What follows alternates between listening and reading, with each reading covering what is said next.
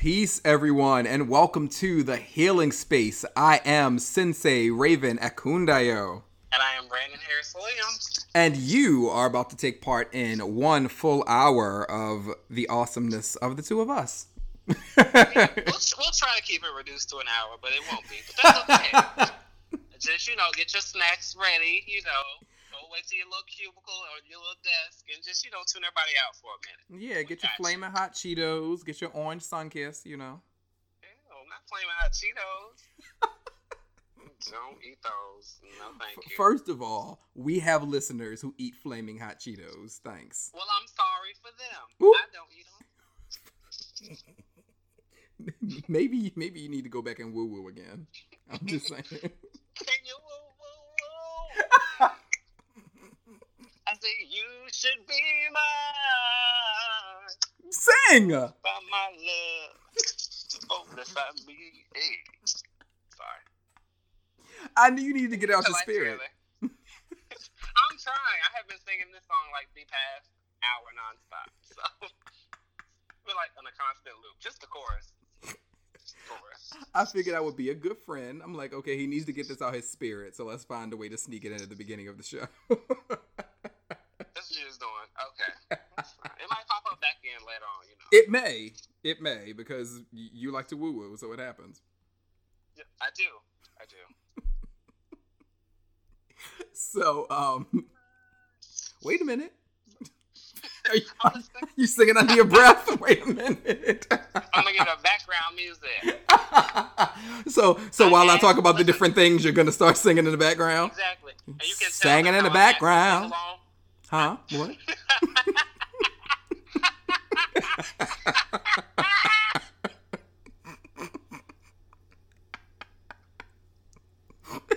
Are you okay?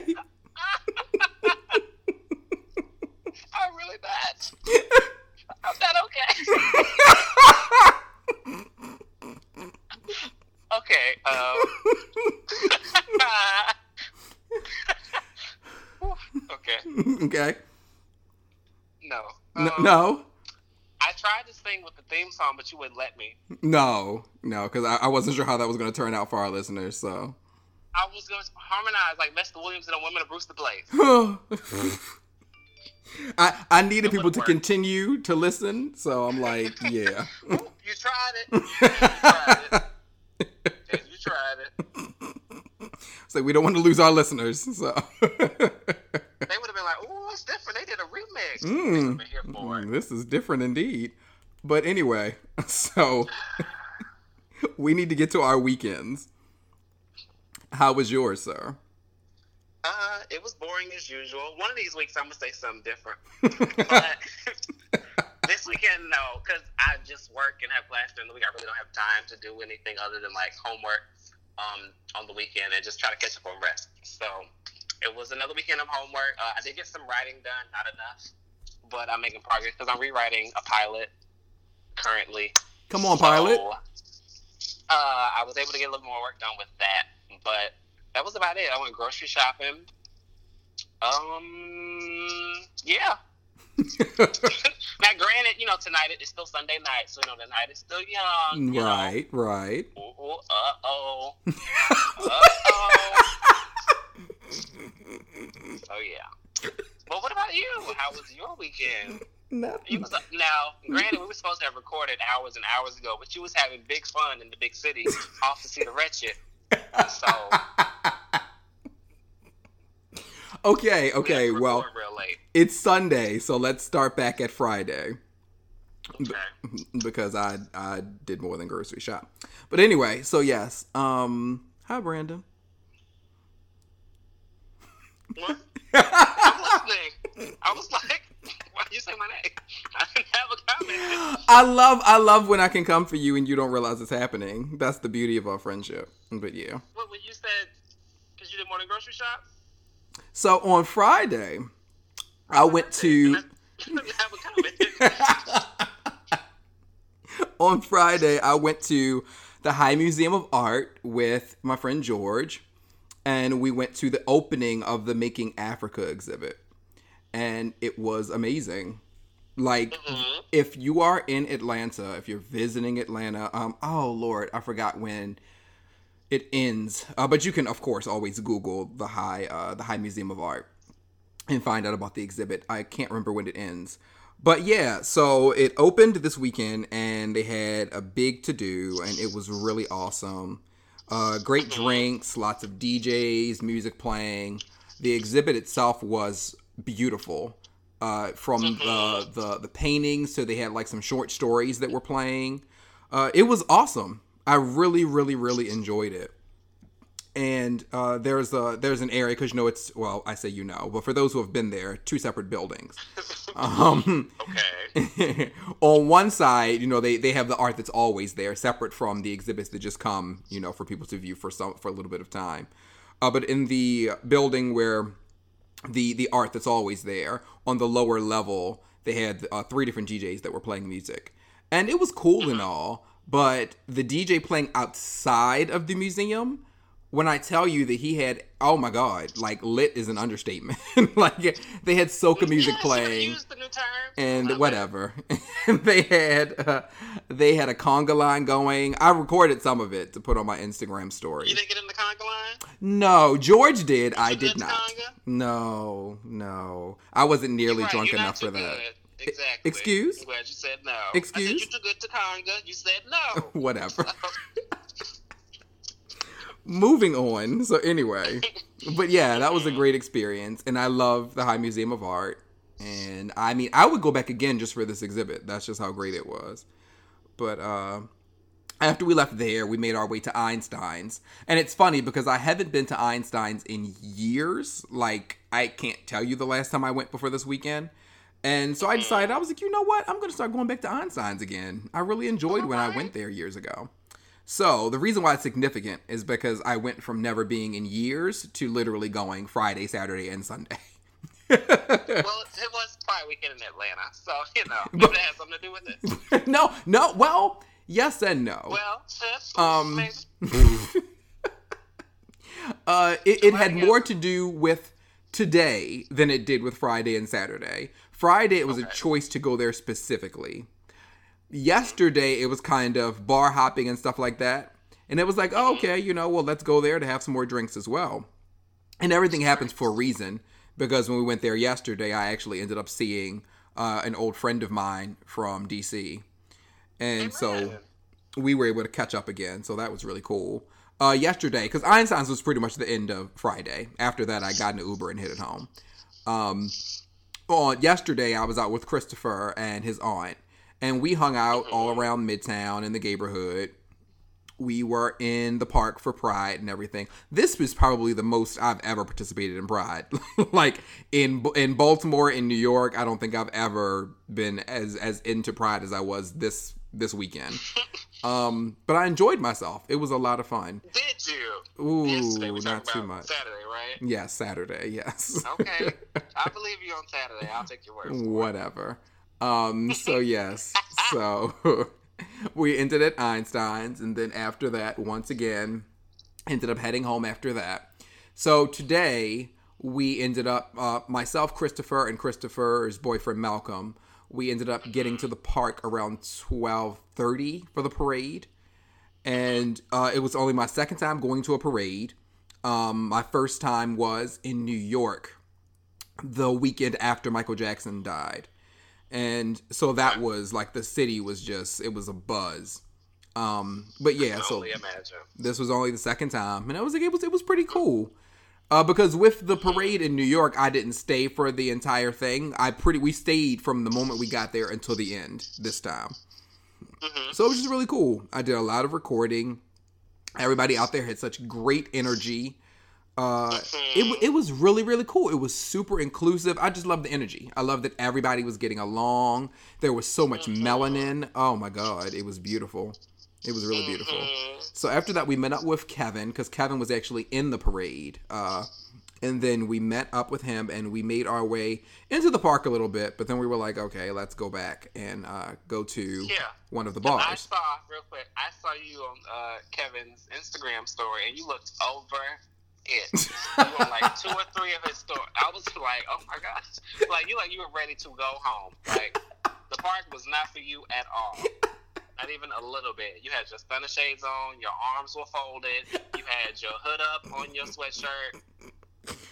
Like, take me home.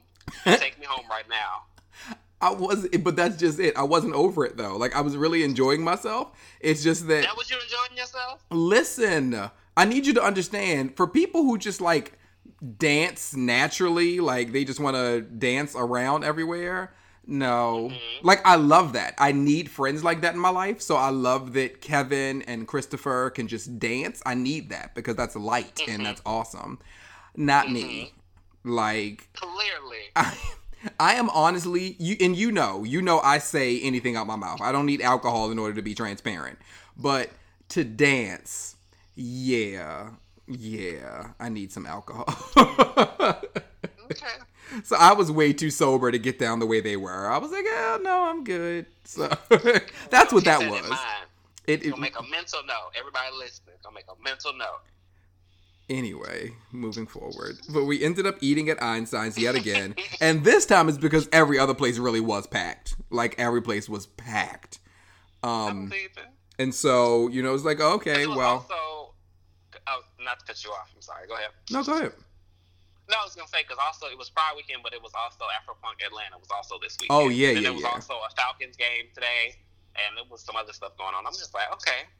Listen. So, Atlanta's not that damn big, but okay. Like, I was looking over my uh, my I G stories from Friday until now, and I'm just sitting there like all of these different videos that I've seen of people doing all different types of stuff. I saw somebody at the orchestra. I saw people at the game. Like, I was like, there's a lot happening this weekend. It really is. Small ass city. Yeah. You, you keep saying, one thing I've come to learn since I moved here is this place is nowhere near as small as I thought it was until I lived here. But okay. That's, well, maybe so. Maybe that's what it is. That's also because I'm including the surrounding counties, though. Like, I consider I all of that, that to be Atlanta. So, like, right, yeah. So, it's like, when you include all of that stuff, it makes the place a heck of a lot bigger. Because when I used to visit, I'm like, oh, my God, why is that not enough to do? And then the minute you so move you here, no, yeah, there's true. always something to do in Atlanta. Always. Oh, my goodness. Commercial for the city. I love it. Don't avoid somebody else listening. You're silly. If you don't live there already, don't move. I just need nowhere for you to drive. I... Nowhere for you to park. Ain't nowhere for you to stay. Keep your ass where you at and come and visit. Don't move. Don't move. I'm listening. You done? No, I'm finished. But what's up? Anyway, I I was this place was never sold to me properly from all of my friends who live here. And it, I don't know if it's because they lived here for a long time or what, but they never sold it like it's because you're visiting. If you actually lived here, you'd see a difference. No one ever sold it like that. They do, whenever I would say that it was boring or something like that, all of my friends who I have here, who were here before me, would always be like, "Oh, okay." Like there, there, there was never a. I don't see what it is you see, you know. So that's why I'm making sure to tell other people that, like, no, this place is, yeah, this is definitely a place that you want to live if you want a lot to do. And if you're a hustler and want to create, you know, your own brand and really get out there, this is the perfect place for that. It can absolutely happen. Um, I feel like that's a whole nother show. But anyway, it so is. It is. That's, that, that's the weekend. That's mine. That's yours. And now we can move forward into healing through pop culture. Hey, turn up. So let's get into some of our favorite shows, which we hope for you listeners, these are yours as well. Let's start off with T G I T. Go ahead, Brandon. My good girl, Shonda Lynn and Pete uh, Nowak. I think that's his last name. I don't get it wrong. But I used to always give him credit. Like, you know, every, when How to Get Away with Murder first came on, everybody always talks about, you know, Shonda's playing games. Shonda wrote this crazy, whatever, whatever. Every week I used to be like, no, this is not her show. Right. Now I don't remember the man's name. I got to do better with my life. Uh, I want you so to know. I want you to know that you say that every show. But okay, go ahead. I say what every show. You need to do better with your life. Because I do. We are all a work in progress, and this is called the healing space. We're all healing and growing to do better, be better, learn better, move better, live better, eat better, breathe better, all of that. Oh, that's so sweet. Okay, go ahead. so um, How to Get Away with Murder uh, was, I mean, pretty How to Get Away with Murder-ish. Um, them kids was doing stuff, you know, like none of them keeping five, so I don't care.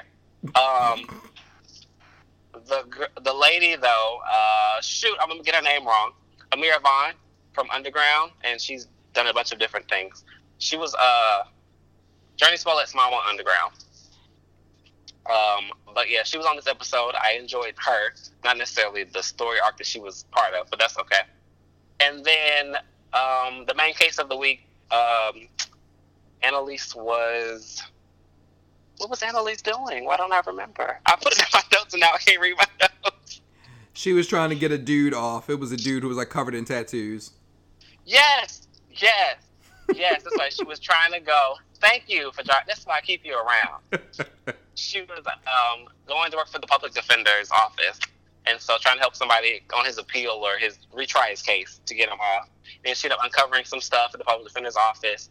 Mary and Jean Baptiste was on this episode. I really enjoyed their interactions with each other. I hope she can come back.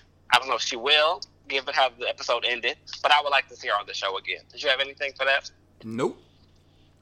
Well, there it is. Moving on with Scandal. Um... You want the good stuff first? You want the bad stuff first? What you want? Both. What, what order do you want? Do you want the good stuff or the bad stuff first? Because I'm not going to walk through the episode. So Just, just mix it up, good and bad. Okay.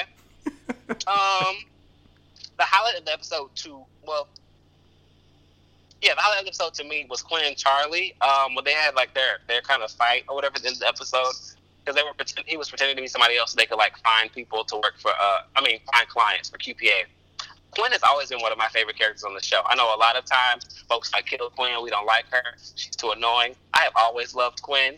Now, she might have been three different characters over the course of these seven seasons, but I have always loved Quinn. That was shade. I hope you caught it. Um, mm-hmm. So, I really enjoyed them because I really want them to get married. I like them together. And so, but he, it was a conversation I've been wondering myself, though. Are they really, like, from two different worlds? Will they really work? But I'm hoping they, they make it. We're going to see. It's Scandal, so they might not. But we're going to see. Mm-hmm. Um, and then Abby and David were kind of flirting with each other. I was like, oh, I would like them back together again. Because her and um, the other guy, they're not together, right? They just, like, sleep together on occasions? No, he's actually gone. They've been broken up for a while now. Okay, I was I couldn't remember because yeah. I was because he was in last season, right? Mm-hmm. For a little bit, episode or two. Okay, I'm like I know I didn't make that up in my mind. Um, After she was blackmailed, I, she ended up he she ended up they ended up breaking up. Okay, okay, that's the episode I remember him being. I remember them being in bed. But I don't remember anything other than that. I can't picture it in my head right now. Um, I'm always wondering where the black men in D C for Olivia today sleep with, flirt with. Every time somebody comes on, I'm like, really? Every single time. Because the times the black men come, it's because Rowan had something to do with it. Go mm-hmm. figure. So, mm, there's that. I really didn't care about the ending. Fitz showed up. I've been saying for the past two weeks or however long. I don't know why Tony Gowen is on this season, but okay. So, yeah, that's Scandal. No, that's not Scandal, because how is it week after week you get on me for forgetting the main storyline? And then that's what you just did. You completely ignored the main storyline of the show. I'm okay. Well, you got it. Really? Okay. What? So, there ended up being a huge dinner that was held. Uh, mm-hmm. Melly and uh, Olivia put on a big dinner mm-hmm. for the president of Bashran, is it? And mm-hmm. he ended up coming for the dinner because they wanted to talk about a peace treaty for the missiles or something like that. Um, that's why I didn't mm-hmm. want to talk about it, because I know the overall story, but I can't really put it into words. Uh, so what ended up happening is they were pretty much flat out. They thought he was an enemy. He's not an enemy. He's he's pretty yeah. much being uh, uh, threatened, and his life is yeah, being threatened. Yeah, because he can't. Because he can't. Um... He can't basically go against his country. Like, he wants to do the right thing and, like, make the treaty, but he knows that that'll, like, jeopardize his family and his place as president of his particular country or whatever. So that's right. why he couldn't go ahead with the treaty.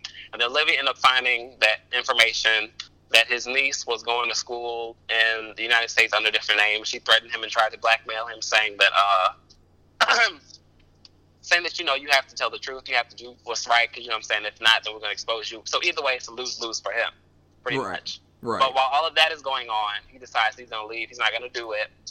Um, Q P A and associates are at the dinner trying to find clients, like I said already. And so Huck is awkward because Huck is Huck. He can't really make small talk. And so he notices that one of the guys supposed to be a veteran, um, his medals are on his um, uniform in the wrong order. So he finds out that he's actually an assassin because he's like, nobody would be there hiding, pretending to be somebody else unless they are assassin like him and Charlie were there pretending to be other people. And so just as the assassin is about to kill the president of Bashran, then that's when they come in and they save the day. You was, was a- that it? You was able to give that whole breakdown, but so anyway, but yeah. So that was Scandal. Great job. Okay, how about Grey's? Mm-hmm. You get on my last, because I didn't write down like the actual story. I wrote the things that I wanted to discuss. L- listen, but, but you gave that rundown like it was the episode was sitting right in front of you. I know that much. Anyway. Well, hey, mm-hmm. passionate about it. Mm-hmm. Um. So on Grey's, since you want these storylines, there was a well, Catherine came back. Okay, I've, I don't know if I've said this on the podcast. I know I've said this to you before. I absolutely love Debbie Allen. I love Debbie, Al- Debbie Allen on the show. Mm-hmm. But I wish we could see more of Catherine. I know we can't see more of Catherine because Catherine is played by Debbie Allen, if you get what I'm saying. Mm-hmm. So I wish she was another actress. That was all I had to say that. Cause just because I want to see more of her. Right. But so Catherine was back in the town because they were trying to deal with the fallout of um, Harper Avery dying. It was his funeral, and then Uh, he left Jackson a lot of money, so she wanted to have a family dinner, family dinner meaning her, Jackson, and Richard, to discuss the money that he was left and what he's going to do with it. It was like a quarter of a billion dollars, a half a billion dollars, something like that, right? Mm-hmm. You don't remember? Okay. It was a lot of money. So, yeah, but um, Richard ended up inviting Maggie to the dinner, not knowing what Catherine wanted to talk about. And Maggie and uh, Jackson have been having this weird kind of tension, semi-flirtation thing. They clearly like each other, but they haven't verbally expressed it just yet. And so there was this awkwardness. Um, but Maggie ended up kind of convincing Jackson to take the money. Um, but he hasn't figured out what he's going to do with it yet, right? No, uh-uh. Okay, so she, cause, so she was basically on Catherine's side. Kind of thing. And so at the end of the episode, when they're discussing it, Catherine comes in and she's like, you know, whenever my mom would tell me something, I would never listen. But when my sister would say something, it would, um, I would always listen to my sister. Because Jackson and Maggie were kind of like grossed out because they're like, okay, well, I guess we can't like each other. But it's fine. They still like each other. At some point, they're going to say something. But yeah. So then on, what else was happening? Let me see. Where my notes go? Um, so Amelia had her surgery. Um, She was fine. She was kind of freaking out afterwards because uh, it showed a few of her days post-op before she like left the hospital. And um, we just slowly saw her progress after the surgery. Um, and then as she's about to leave, Owen comes in. He's like, you know, we're going to go home or whatever. And she's like, no, I don't want to go home. Like, we shouldn't go home together because we were just, you were just doing that because I I was just got, I just got out of surgery basically. Like, you were coming in here to end things with me before you found out about my tumor. So we should, like, kind of continue that way. I have to kind of rediscover myself. We have to figure things out for ourselves again. Kind of rediscover who we both are. Um, did I miss anything with that so far? No, you good. Okay, thank you. Oh, also, uh, um, Amelia Sturgeon, who removed her tumor, apparently is one of Catherine's old boyfriend's lovers. So there was a kind of comedic storyline where anytime Richard saw him, or he was flirting with Catherine, Richard kind of had an attitude. Mm-hmm. Um, two, two, two, two, two, two. Uh, why can't I remember? Wait a minute. Oh, okay. So Riggs left. I I think I completely forgot that Riggs was gone. Mm-hmm. I don't know why. I thought he just like, I don't know where I thought. But yeah. So Riggs is gone, and he had been, he's been calling Meredith throughout the episode. She's not answering the phone. Finally, when she does answer, it's because he went overseas trying to get Farouk back home to Megan. I was about to say Maggie.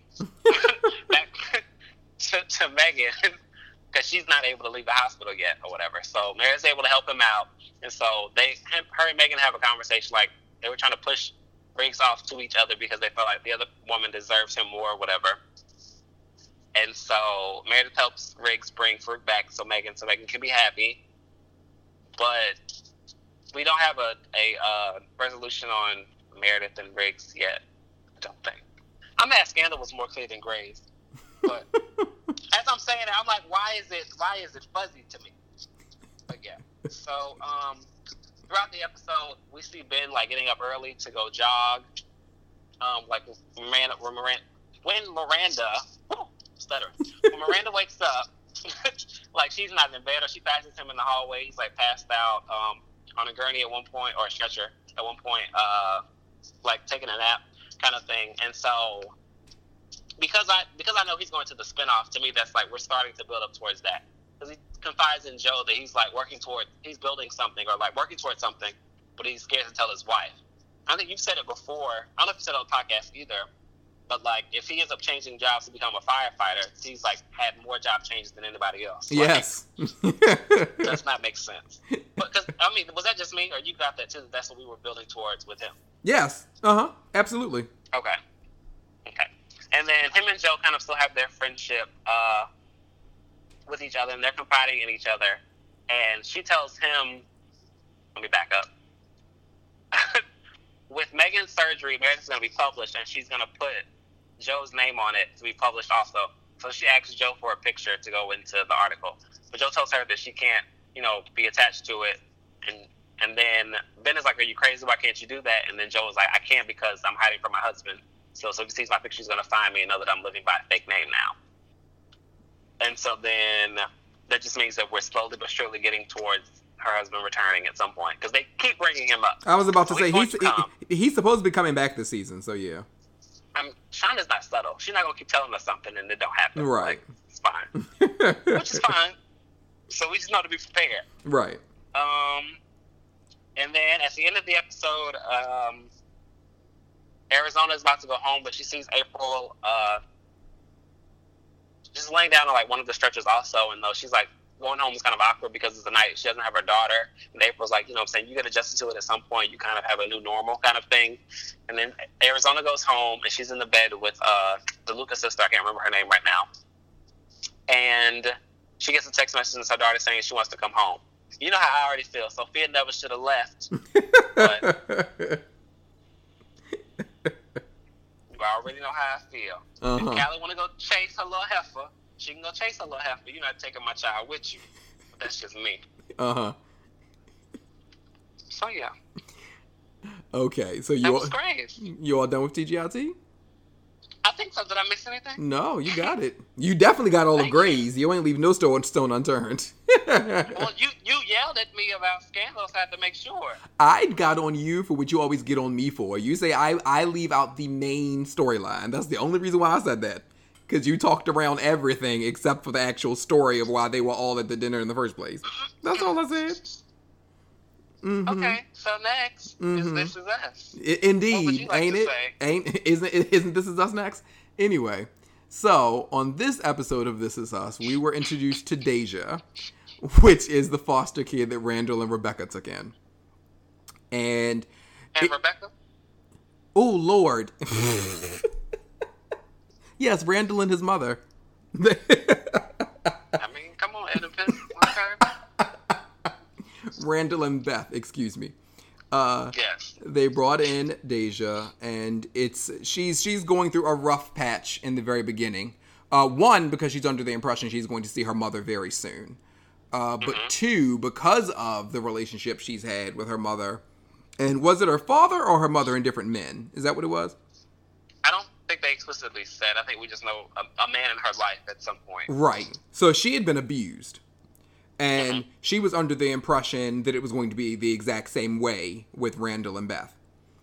Mm-hmm. And so there's a point where she's arguing with Beth over, it was something that belonged to her mother, right? It was the cigarettes. Yeah. And I think Beth was going through her stuff to put her, like, her belongings up, and then she saw the pack of cigarettes.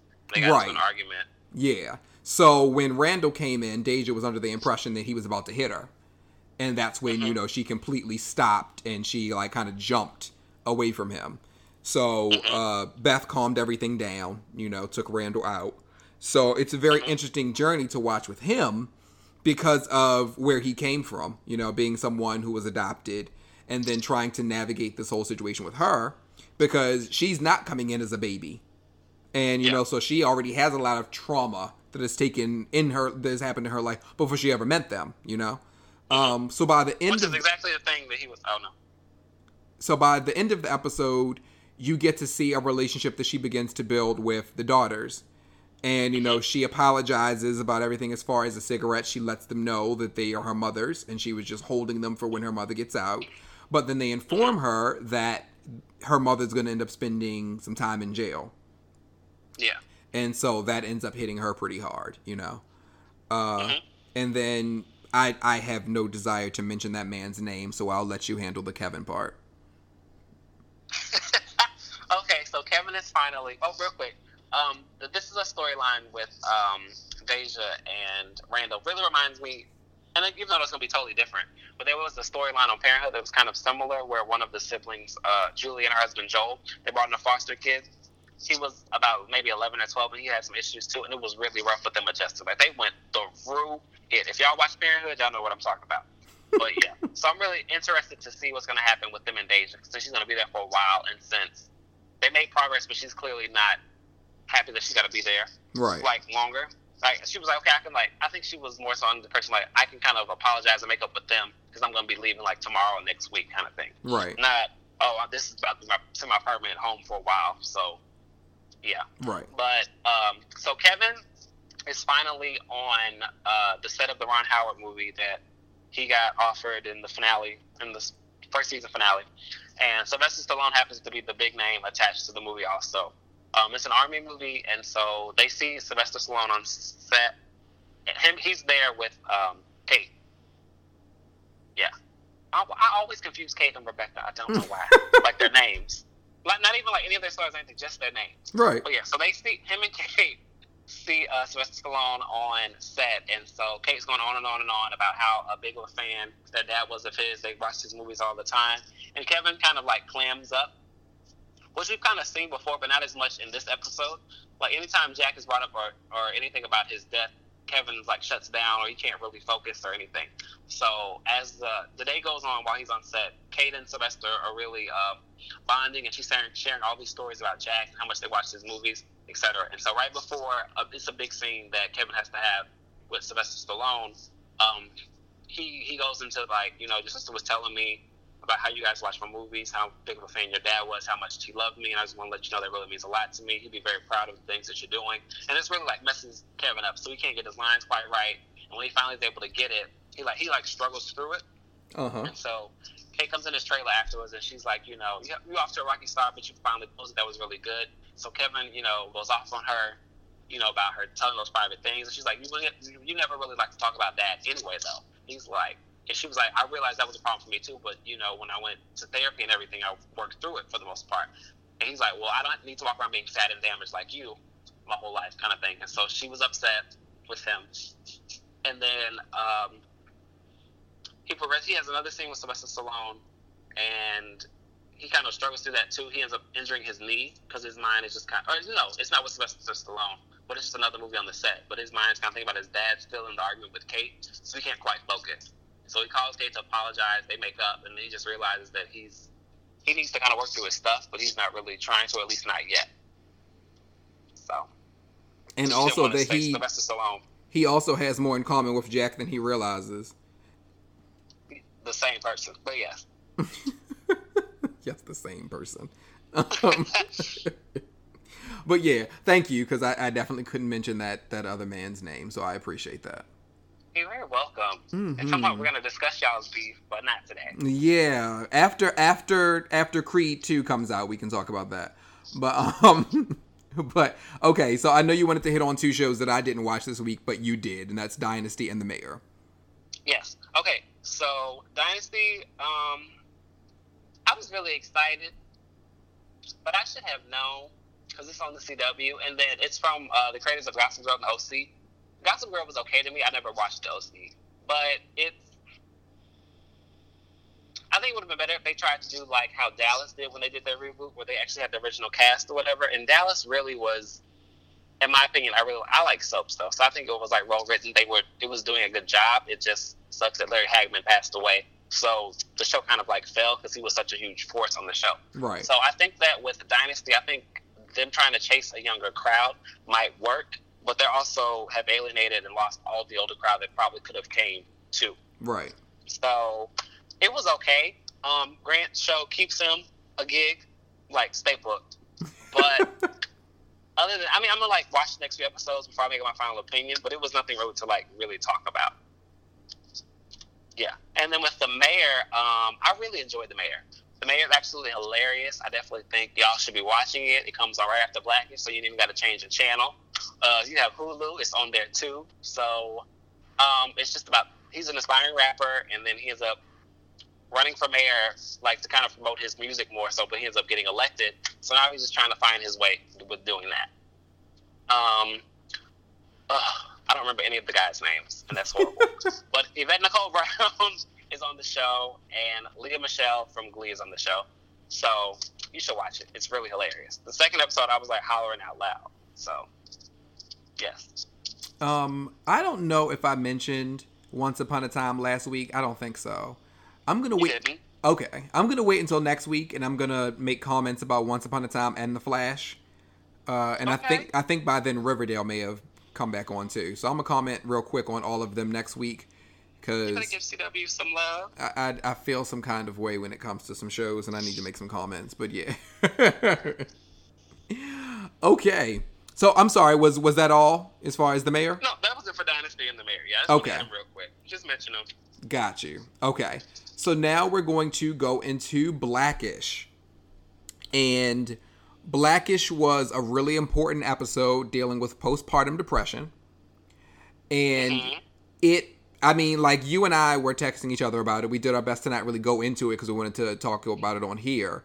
But mm-hmm. Tracee Ellis Ross acted her entire life off. Surely the fuck did. She, she really, really did.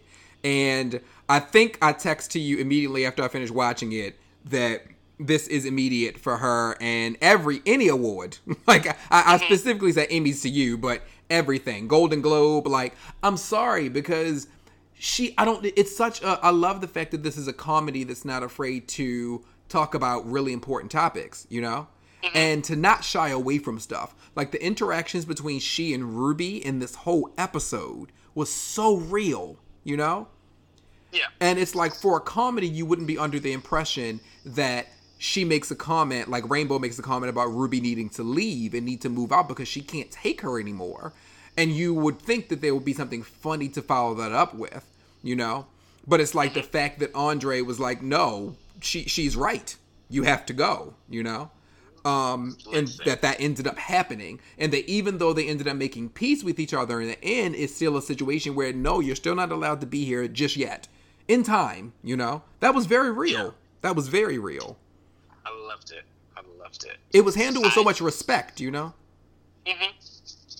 Exactly, because I think I think they're all like uh, the four adult leads especially are all very talented dramatic actors, each in their own right. Yeah. And so I think it's very good that they're able to, like, stretch and do different things at different times. Like you're saying, like, it's still good, like, because outside of, I think that one, the one scene where she really goes off, yeah. it's still pretty comedic throughout. Like, it's not a really heavy episode. Right. But they're still able to find that balance, and that balance is what makes it work. Because yeah. you're able to go there with the hard topics and go there as much as you need to emotionally, but then still pull it back, you know what I'm saying, and be comedic. So yeah. I absolutely loved it. And if y'all are like me, y'all have known for years that Tracee Ellis Ross can act up a high dog. Y'all have known that that heifer can balance comedy and drama well. Y'all have known. So, that's all I'm going to say. Yeah. The heifer acts. And the heifer been acting. Damn it. The last thing I'll say is that if you haven't watched Blackish yet, you honestly should. And this isn't, you know, any type of shaming or stuff like that. I genuinely feel like you're missing out, you know? I really mm-hmm. feel like it is a worthwhile show. And like he said, the four adult leads can act, but the thing that makes it so beautiful, and this is one of the things I love about Modern Family too, the kids are great actors as well, you know? Exactly. Like, yeah, everybody over there pulls their weight. And even when he goes to work, like, the, the as crazy and awkward and as racist and whatever, you know what I'm saying? Like, right. It might be at work, it still works. And it's still, everybody everybody has their their... place, their importance, they're they're all pieces to the puzzle to make it all work. I look forward to those work scenes every episode. Every episode, because they're just so damn ignorant. You're like, oh my gosh.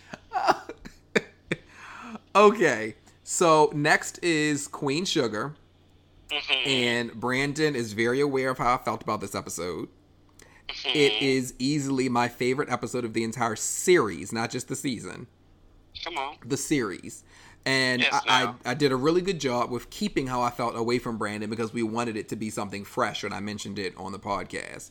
But the reason why it was so important to me is because I constantly talk about, and even on this podcast, the importance of transparency. Mm-hmm. And this episode was all about transparency from literal start to finish, you know?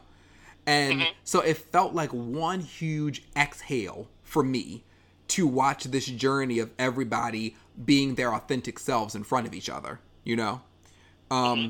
So that that's, it starts with the first uh, the first two people that I talk about is Ralph Angel and Remy.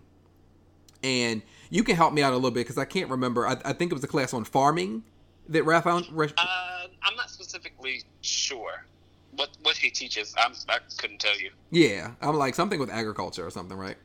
Um, mm-hmm. So he's in the class. Ralph Angel is going there. Remy let him know, you know, that he should attend the class, go back to school or something of that nature. So Remy he's is... Just, uh, no, go ahead.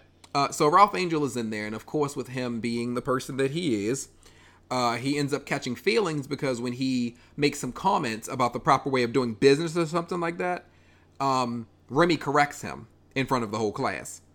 As, as a teacher should do. Like, there's no, you know, you don't get special treatment just because you're family, you know? Um, mm-hmm. so, well, quote unquote family. So it's like Ralph Angel feels some kind of way, and he says it later on when they're having a talk with each other. I think it's after class is over.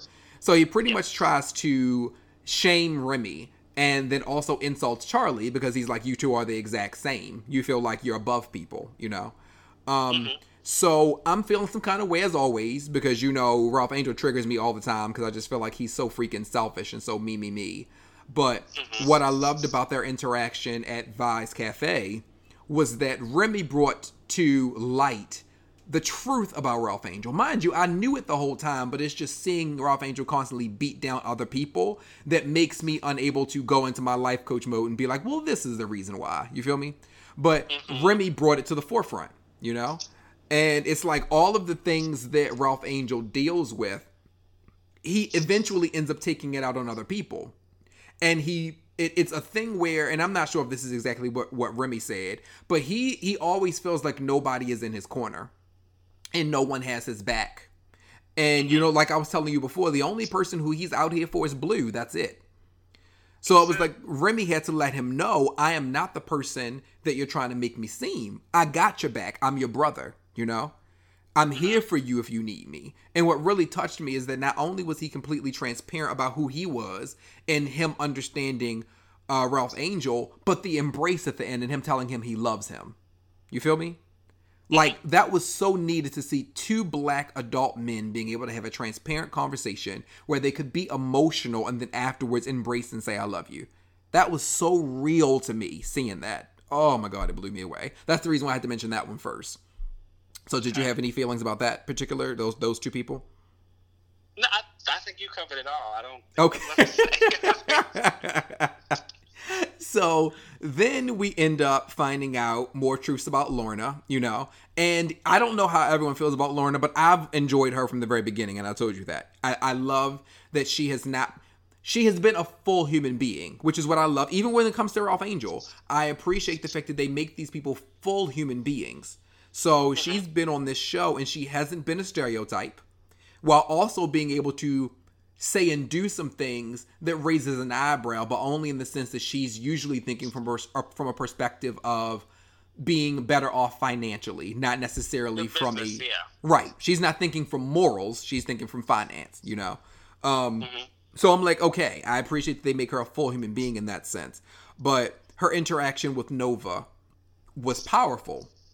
Because Nova was led to believe her entire life that Lorna tore her mother and father apart. Mm-hmm. And then Lorna shares the full truth with her about what actually happened, which was her mother was very much like Nova, you know? She was a free spirit. And she didn't want to be held back. She loved their father, yes, you know? But she wanted to be able to do her.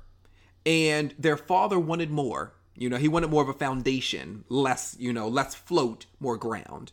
So he ends up going to California, and that's where he meets Lorna. But they're not together anymore, and that's the thing that was never shared with Nova. Nova was always under the impression that Lorna took her father, and it all came from Aunt Vi, you know? So they sit there having this really difficult conversation, and to watch Nova and Charlie in that moment, in these tears, it struck me so hard because it wasn't the tears of I'm breaking down, you know, I'm hunched over, I'm bawling. Both of these women were, their faces, everything was still. Body still, and tears just flowing. You feel me? And I'm like, the acting in that scene was amazing. And it ended up leading to uh, Nova having to have a conversation with Vi.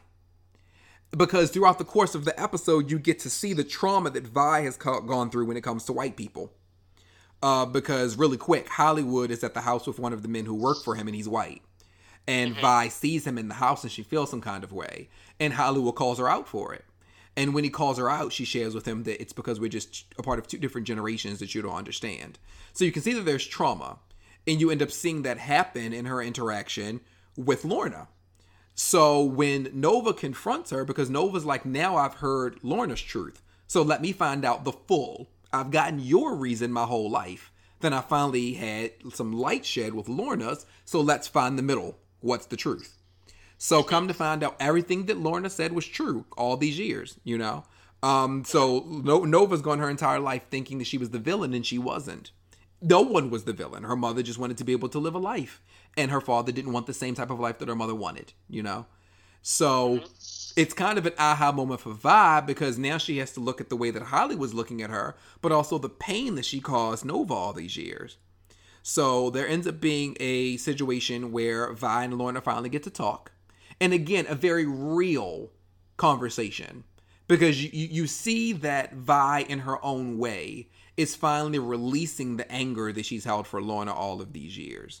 But it wasn't something where they ran up and hugged each other or even shook hands. There was still mm-hmm. distance between the two of them. But it was an understanding that things won't be the way they've always been. I'm a work in progress. Even at this age, you know? Um, so I appreciated that. And once again, transparency. All these conversations have been people just being transparent, just being very clear. And it ended with Nova and Robert. And the reason why this was so important is because throughout the episode, the reason why Nova ended up having the full circle that she had is because she felt some kind of way about Robert giving her a key to her his place in Atlanta. And so, you know, she's having a conversation with Charlie and everything, and Charlie is just telling her to not feel rushed to do anything. To be, to feel like you need to feel. But in Nova hearing what it is that she's hearing about her mother being a free spirit and not feeling like she could be able to settle down with their father the way that he wanted her to, made Nova realize that she was kind of walking in the same footsteps, and she's not sure that she wants to do that. So Robert's already feeling some kind of way, because when they have a conversation on the phone earlier in the episode, she sounds like she's kind of stepping away from where they were going with each other. So he feels some kind of way when he walks into his apartment in the end and Nova's there. But Nova's pretty much letting him know, I'm in this with you. I'm not running, you know? And mm-hmm. yet again, another transparent moment where Nova had to understand I could end up being some person that I don't want to be. And I don't want to end up, you know, God forbid, hurting him the way that my father ended up being hurt by my mother. Mm-hmm. And so I thought that that was really beautiful. So yeah, the, the episode was just filled, even when it came to... uh Darla and Ralph Angel. Transparency. Even though their storyline this episode was a little bit shorter, it was still a situation where you could see that Ralph Angel is attempting to open up, you know, get away from that shaming that he was doing in the prior episode and really being mm-hmm. in it with her. You feel me? Yeah. So I, we, we can see that, you know, of course this is Queen Sugar, so it ain't gonna stay roses forever. But I appreciated that there was there was an episode where people could simply be like, look, nothing's hidden anymore. This is who we are, you know. However you plan to see me after I share my truth, I've shared my truth. Lord, I wish that that could be the world that we live in. So it just felt good to see an episode filled with that, you know. Mm-hmm. I mean, you covered it all. I think the one thing you kind of uh, left out, what you said, though, that Ralph Angel and Darla's storyline was shorter. Um, this episode is the episode they finally started going to, Mer- to counseling or premarital counseling. Yeah, yeah. And so the counselor, he asked them, you know, because um, Darla's she there, she said, we need to learn how to fight fair when we're arguing. Right. So the counselor asked them, you know, like, how did you see you, you all's parents, like, the relationships your parents had, how were they? And so um, Ralph Angel, because Trudy died when he was like nine or ten or something, he was still young. Yeah. So it was like he always only saw his parents as happy. He never saw them fight. So he doesn't, like, he doesn't really have a foundation or a basis to look at. Right. So then Darla is kind of the same way. She was like, if they had problems, um, they never knew, or at least her mother never let it on, to right. kind of thing. Mm-hmm. But we can also see that she's still, something is still there with her parents. There's still a, a struggle, or there's still something she hasn't fully shared. Because as right. you know, she hasn't talked to her parents in like two years since she's been um, clean, or maybe even before then when she was, you know, um, when she was, I guess, heavy on drugs, when she was the different person, Star or whatever. Yeah. So there's clearly is something there, like something, and we don't know if it was just the drugs or, you know what I'm saying, what brought, what led to their fracture, their their rift. Right. But we know something is there and something is coming also. Like, we keep, it was just another, like, hint at that things, are, something's up with their parents. And Ralph Angel kind of noticed, but he didn't, it wasn't addressed in the rest of the episode. So. Right. But yeah. You hit everything else. Okay, okay. So yeah, clearly you need to be watching Queen Sugar if you haven't started watching yet. You do. So now we're done with the shows that are still on. Well, not still on, because even even some of these shows we're about to name are, st- are are still on, but they're on their way out. But the shows that, as far as we know, will be having other seasons. Uh, we're now going to go into canceled Black shows, the shows that did not survive two thousand seventeen and will not mm-hmm. see uh, another season, sadly. So mm-hmm. um, I'm just going to name off the shows, and if you want to hit on any of them, you can. Uh, okay. But so we have Survivor's Remorse. We have, um, which I think is oh, no, no, no. Go ahead. Okay, no, I think Survivor's Remorse is very funny. I think it's another thing where it's like, um, maybe the wrong network kind of thing. Yeah, because it started off being very more so kind of a traditional kind of like really funny. It's about um, a rookie basketball player.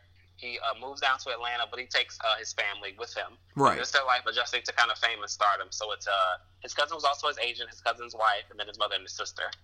Um, and it's just really their lives. But to me, the first season seemed, it wasn't serialized kind of. It was just like every week it's kind of like, okay, this is an adjustment. Kind of like the first episode is, um, he struggles to adjust, and then somebody from home is kind of, uh, shoot, what is trying to blackmail him about something or whatever, but it still was like kind of very comedic kind of. Then another episode is where his mother says something on a red carpet about how she used to beat him as a child, and so it's just really him adjusting to like fame. Right. Kind of, but as the, the series goes on, because this was this fourth season, it got more and more serialized and more darker, still comedic, mm-hmm. but still really getting to the root of their issues. Right. Kind of, because his sister, for example, doesn't know who her father is, and their mother wouldn't really talk about it. In season three, you find out, I don't want to give it away. I, I was about to say, I want to watch it, so yeah. But she, when she finally says it, she says it to Cam, who is the lead. She can't even bring herself to say it to the sister. So it's, it's it just blows you away kind of thing. So okay. I really enjoy it. I'm sad it's leaving. I wish it was on another, it would have started on another network. Right. So it would have to be leaving, but yeah. And then after that, we have Still Starcross, which came from Shondaland. And mm-hmm. it was the story that takes place after Romeo and Juliet kill themselves. Mm-hmm. And uh, Juliet's cousin, who was played, uh, I don't know the girl's name, but she's Black. And mm-hmm. uh, she is forced to marry someone uh, after they kill themselves. And that's about all I know as far as the storyline. But I never, I didn't realize the show had even come on. And it started on a Tuesday. And by the time... By the time the show was canceled, which uh, did they even get out a smooth four episodes before it was canceled? Uh, they had moved it. Know. They had moved it from Tuesday to Saturday, and I'm sorry, but Saturday is literally the bottom of the totem pole as far as television is concerned. It is, and it's crazy too because you said it because we were going on the list right before we started though that it was a summer show, so you didn't even. Like, I didn't know anything like you were saying. Any, I didn't know shows moved time slots like that in, in the, the summer. summer nothing right? Else is on.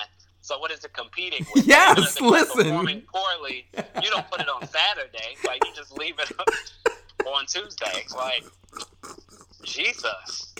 Because if we're being honest with each other, there have been lots of summer television shows. Like, even Halle Berry's. Halle Berry in the second season, mm-hmm. I was surprised she even got a second season of her show. But in the Surprise. second season, It didn't do as well, but they still didn't change the day. Like, wow, this is Shonda. But I, but I wonder, and I guess this is arguably, you know what I'm saying, but Halle Berry's a movie star, so I wonder maybe if it's more so who's in front of the camera than behind the camera. That's true. I don't know. That's true. That, that's a very good point.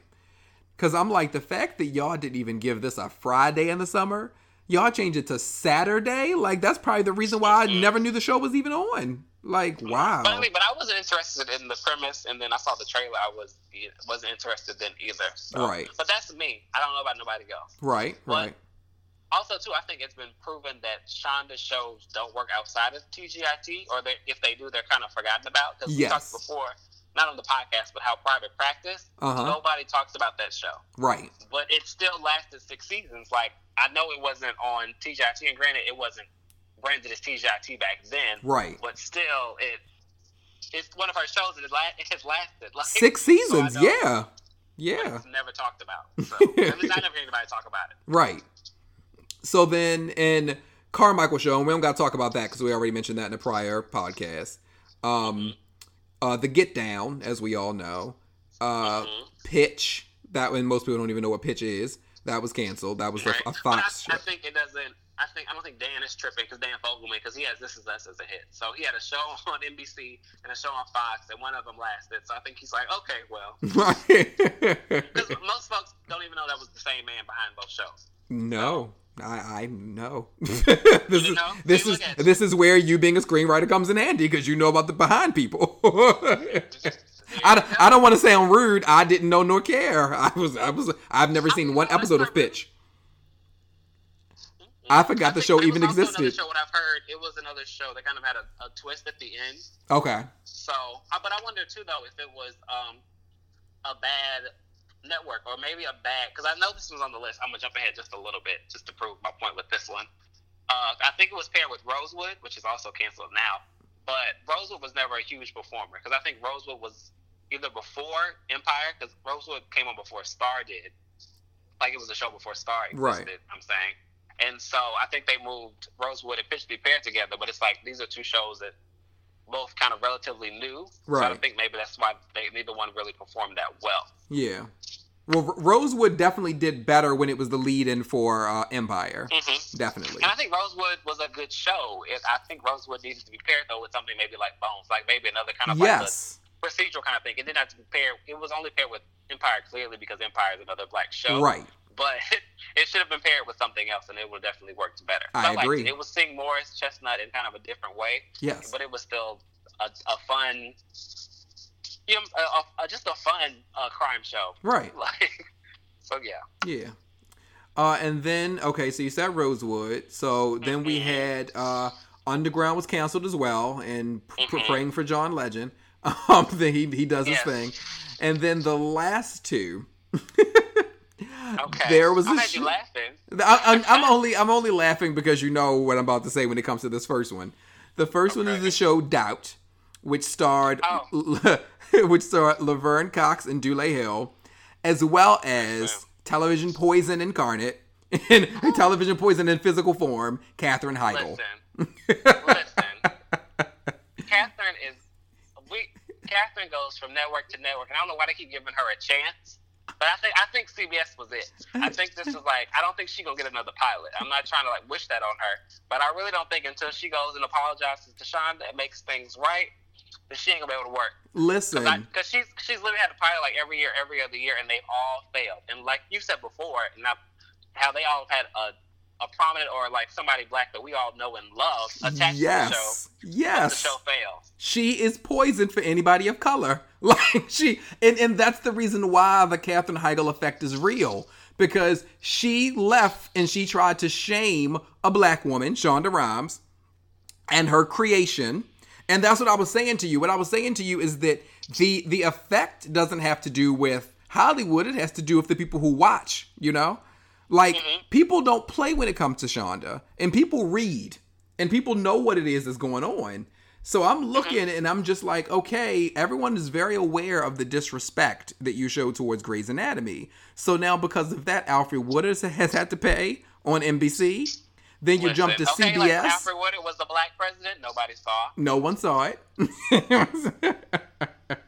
You go to C B S and everybody's just talking about how for the first time a transgender person is going to have a lead role. And, you know, it's like, okay, this is going to be a big deal. Nobody watches. Nobody watch. And I mean, and when I say doubt was gone quick, doubt was gone swiftly. But like, I also wonder, too, and I hate to say this, but the things that she's doing aren't necessarily new or groundbreaking types of thing, right? If you get what I'm saying, like this stuff is very much so like you you're gonna you get at least one of this type of show every season. Right. She's obviously always be attached to that one particular. This is the new version of X Y Z, right? So I wonder if maybe burnout is it, but it might be like you're saying too. Like the audience is like, until you make it right with Shonda, it's not gonna matter. But right, right. I also think too, like I don't think the network's gonna keep giving her a chance, so she has to make it right with Shonda and then get back in her scrubs and play Izzy. Like, and maybe pray she can get a spinoff or something, because it's just not gonna happen nowhere else. The only like, place I think she could be successful is the C W. I don't even think she'd be successful on Fox. I think if she played second fiddle to a bunch of teenagers, she could be okay. Wow. But I don't know if her ego will let her do that. It won't. It won't. But I also too don't know how you like fix your mouth to say that like the right like she was nominated for the Emmy, correct? Yeah. You fix your mouth to say the writing did not warrant it. Girl, anybody know your name before Grey's? How dare you? Grey's is the reason why she got those movies she was in. Grey's is the reason you were nominated, you dummy. And if you didn't think the writing was good enough, why you keep coming to work every day? How dare you? But Listen. but yes, and and last, yeah, go ahead and breathe because you because you're gonna need this is all you this next one. So so you're gonna okay. need some time, okay? Okay. Getting hot. Getting hot. And the very the very last show that was canceled was Being Mary Jane, and Brandon feels some kind of way, and he wants to share it with all of you. Okay, so um. I said before, I'm pretty sure, that I am a huge, huge fan of Mara Brock Akil and Salim Akil. I have loved them both since about the year two thousand, maybe a little bit before then because they did other stuff, but that's okay. Um, but they gave us Girlfriends and they gave us The Game. Salim's show ran on Soul Food for a little while. Um, and then, you know, they gave us Being Mary Jane, which I think everybody who watched it um, enjoyed it. They loved it. They were over there for the first three seasons. Um, I think Gabrielle Union had kind of been quote unquote kind of typecast, or kind of known as like the angry black woman, but this one on Being Mary Jane, we finally got to see her really do some depth and really do some really different things, and she kind of really proved herself, quote unquote, as an actress in a lot of people's minds, just from different things I've seen online and heard or whatever. Um, but you know, Mar and Celine, they got them a deal with Warner Brothers, which I, Warner Brothers money I'm sure is better than B E T money, which I'm gonna get to. Um, so they took it and they left. Um, I really wish they would have been able to give us a season four and maybe end the show themselves, because there was like a whole year before the deal was up after it was announced, like announced. Right. I think like it was announced in like August they were had a Warner Brothers deal, and then but they were still contracted to be with B E T until the next May. Well, nothing happened between August and May. Right. Over at B E T. So yeah, so then it took B E T about a year to find a showrunner. They found Erica Kodish. Oh, Kodish Shelton, who came from The Good Wife, and I'm sure she was probably sad she didn't hold out just a few more months to go work on The Good Fight, because that got picked up just after she like decided she was going to be in Mary Jane, but that's right. Okay. And um, she came over to be Mary Jane, and season four was trash. It was trash in the sense that it completely ignored everything that happened the first three seasons. Like it was not poorly written; it just did not acknowledge, or it was not in the same vein of anything. And we all know that showrunner, well, most people, maybe people don't know, but showrunners change all of the time. Like, it, it just happens. It, it like, but if somebody, like, is fired on a Monday, you got to have somebody new to run their show by Wednesday at the latest. Like, you have to keep things moving. And B E T sat their lazy asses Ooh. down, more like laid down, and waited a whole last year. Now, I know it's plenty of black women out there, screenwriters who were looking for a gig, and they waited a whole ass black ass year to find Erica Kodish-Sheldish, and then she ruins the show. Because the ratings were poor. Nobody was watching that bullshit. But when I saw a couple weeks ago that she got her deal to go back to C B S and that she was leaving, I was like, well, that's the end of the show. Because nobody watched season four, so who the fuck is going to come back for season five? And how goddamn long would it take them to find another showrunner? Because they're lazy. I, mm, I'm getting hot. I'm getting hot. I'm getting hot. I'm getting hot. Share how you feel. Go ahead. Share how you feel. No, I just really don't understand how B E T has, like, and maybe this is because I don't know how television works. So if y'all are listening and y'all know, please feel free to let me know. But B E T, to my knowledge, has offices in three different um, cities, but then they only have programming for one day a week. And the show, like, I don't, how are you keeping the lights on? Like, all of these award show specials that you're doing cannot be keeping the lights on. And we can argue all day long about what kind of programming you want on there, but I need them to have something. I'm tired of them doing the same old dumb-ass, lazy-ass shit, and then nobody watches. And then they're like, oh, well, nobody's watching. Yeah, we're not watching because you ain't put no thought behind it or because you sat on it for entirely too long. They, like, get projects, but then they sit on the projects for months and months and months at a time. And then by the time that the project is out, nobody cares and nobody's watching. Like, right. For example, they do big stuff like New Edition, which was huge. That was amazing. But they had they had shit else to come on the rest of the damn year. Like, okay, you have all these eyeballs on your network, but then you don't have anything else to come on to follow that. Nobody wanted to see Lawrence Fishburne be Nelson Mandela, and nobody watched. They didn't want to see that. No shade to Lawrence or Nelson, we just didn't want that. Like, you have all of these, like, I can go, I can give them about five ideas right now. I just don't understand. Like, folks have been wanting a different world reboot for forever. You okay? You can get the right the rights to that. Why not just hire a screenwriter or somebody, and they can give you another black college show? Bam, there it is. Like, you have all of this talent on like Instagram and Snapchat and Twitter and everything else. Have them give us another version of like In Living Color kind of thing, just another sketch comedy show, and just let it be thirty minutes. But you keep doing this old, tired, tried and true shit. Like, I know it is plenty. There's plenty of black actors who need work. There's plenty of black screenwriters who are looking for work. And these could be people from like the nineties who aren't doing things. Or when they get projects, they're not that good. Like, uh, Let's Stay Together, for example, was a pretty decent show, but the show just wasn't funny. But folks want a comedy to be funny. Like Zoe Ever After. I think folks were looking forward to Brandy's return to television. But folks saw the trailer and they were like, we're not watching that shit. And then the folks who did watch, they they liked it even less. I just don't understand. Like, what, what do they do all day? Nothing. That's what they do. Because that's what's coming on the television, on their network. Nothing. Like, I don't understand. I need to talk to Deborah or whoever's over the shit. And we need to have a conversation. Because I don't get it. What are you doing? Because I can do your job because there's nothing. I can do that from here.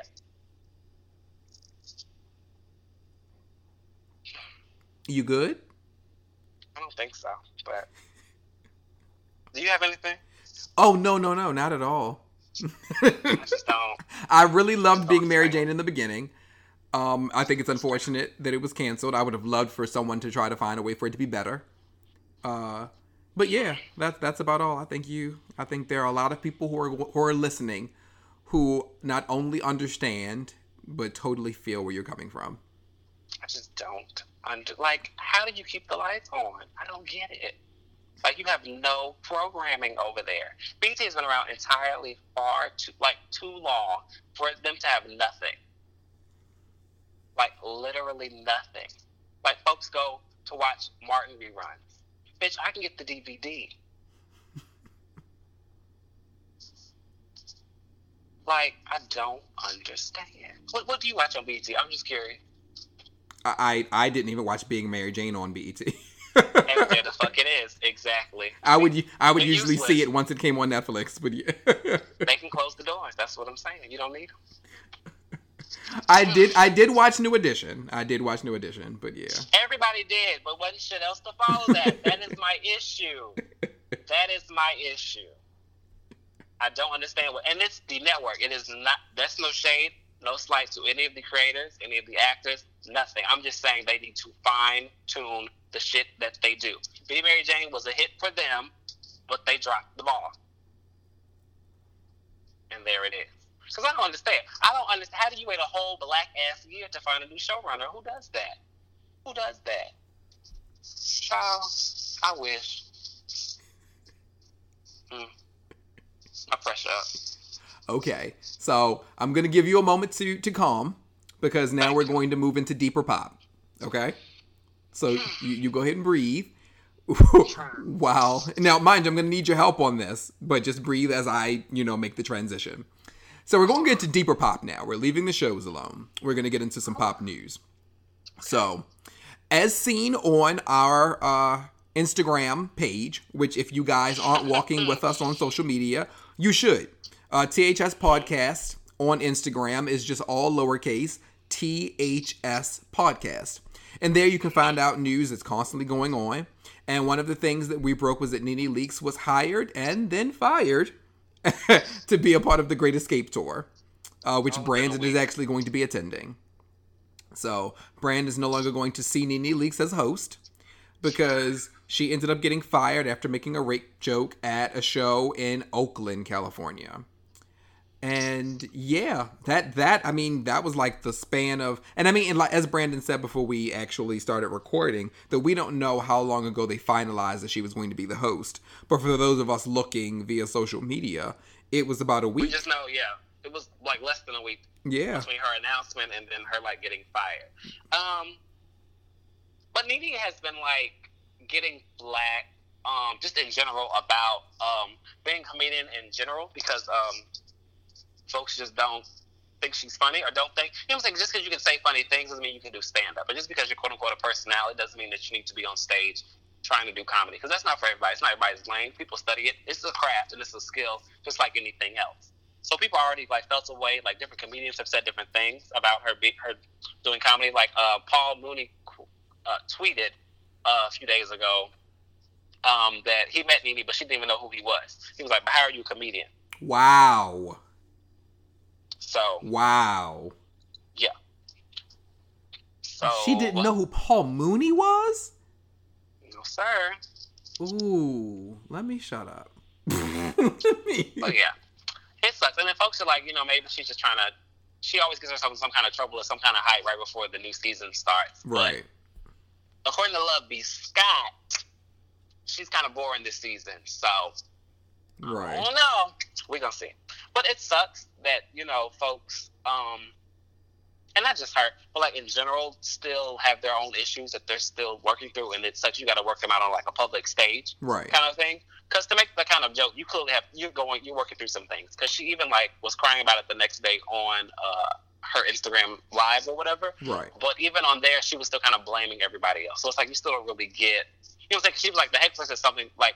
Told her to like kill herself or do something first, and that was her response to that. And I was, was about to say, yeah, let's let's right. let's go ahead and explain that. You know what ended up happening was she made a joke at a heckler and said that she yeah, hopes like, that the woman gets raped by her Uber driver on the way home.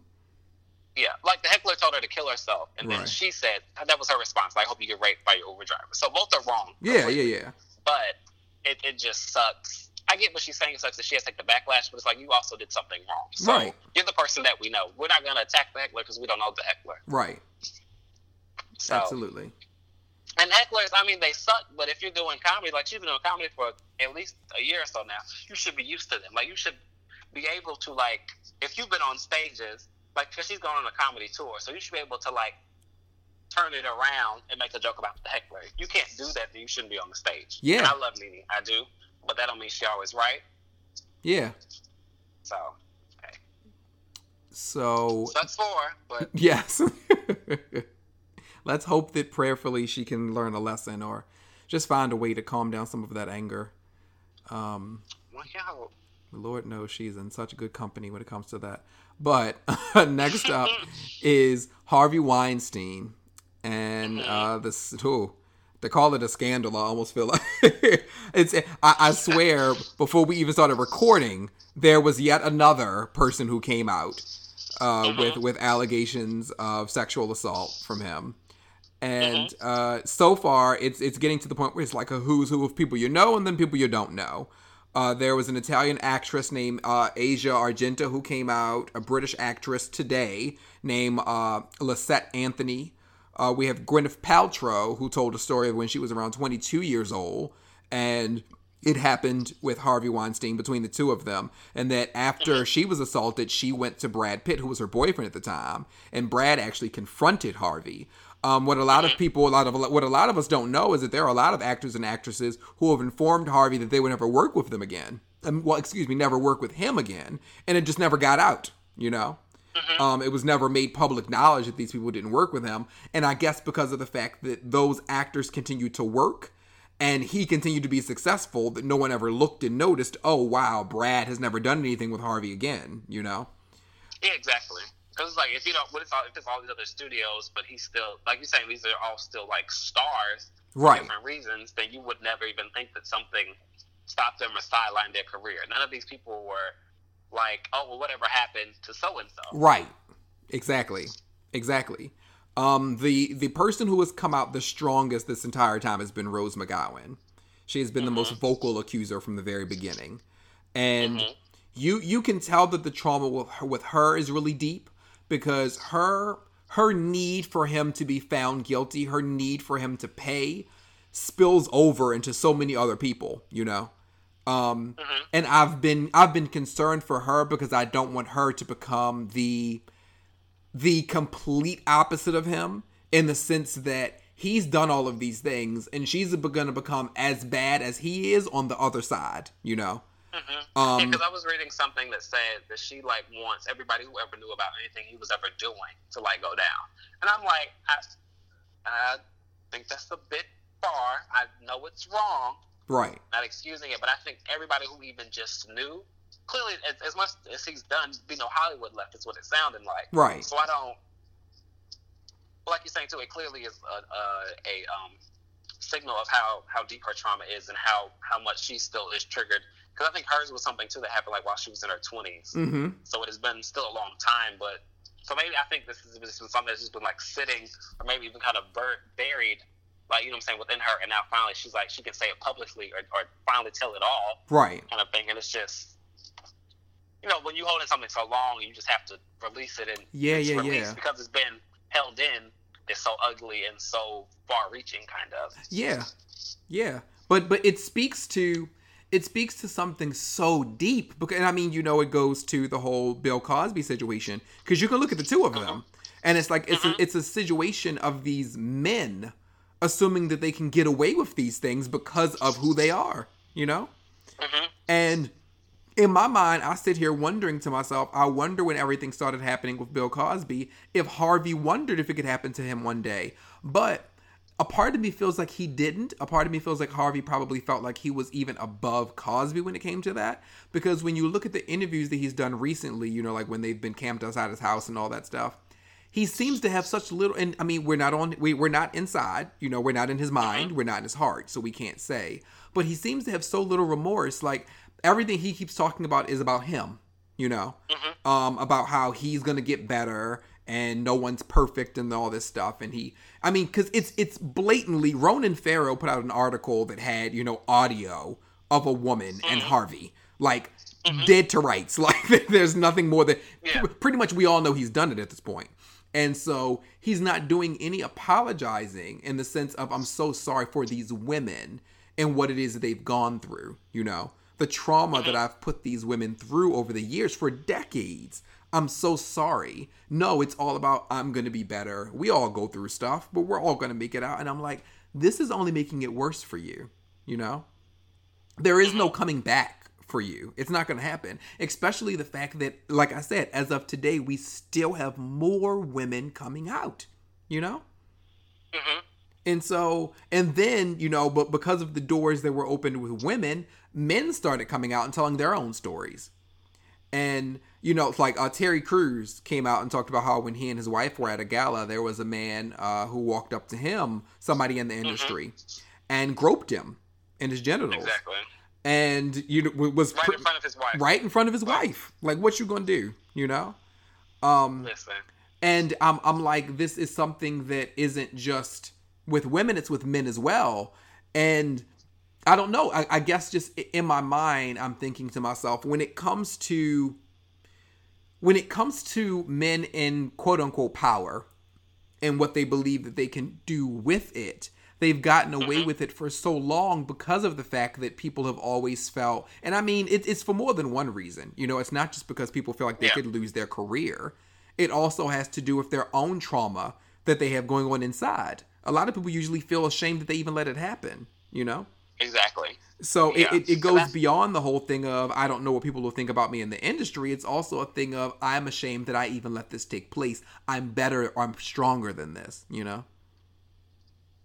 Exactly. Because even um, earlier, I think it was earlier today or maybe late last night, Sunny uh, Anderson, who is, um, I think he's on the Food Network, or she had I don't know if she still has or had a cooking show. I'm not too familiar with her, but I was seeing everybody talk about it and tweet about it. She was saying something along that effects of, like, you know what I'm saying, y'all shouldn't have let this happen. You should have known what would happen if you went to a hotel room with him, whatever. So everybody was, like, going in on her and, like, you know what I'm saying, um,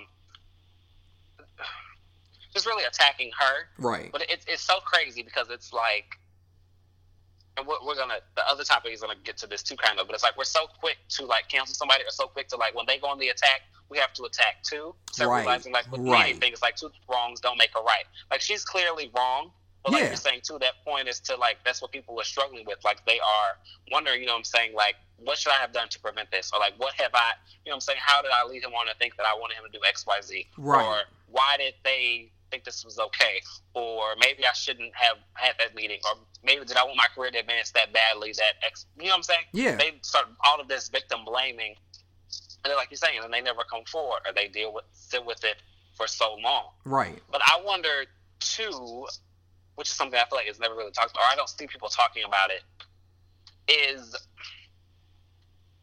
how do people, I guess, get help? Like, those people, is it just a power thing, or is it deeper than, you know what I'm saying? Because I feel like you, for me, I feel like something is missing or something is wrong within you to continue to do something like this. Yeah, yeah, yeah. Do you get what I'm saying? Mm-hmm. So I'm, like, not saying that he needs help instead of them getting justice. Right. But I do think that he is, I don't want to call him a victim, but he clearly is going through something, too, if you get what I'm saying. Yeah, yeah.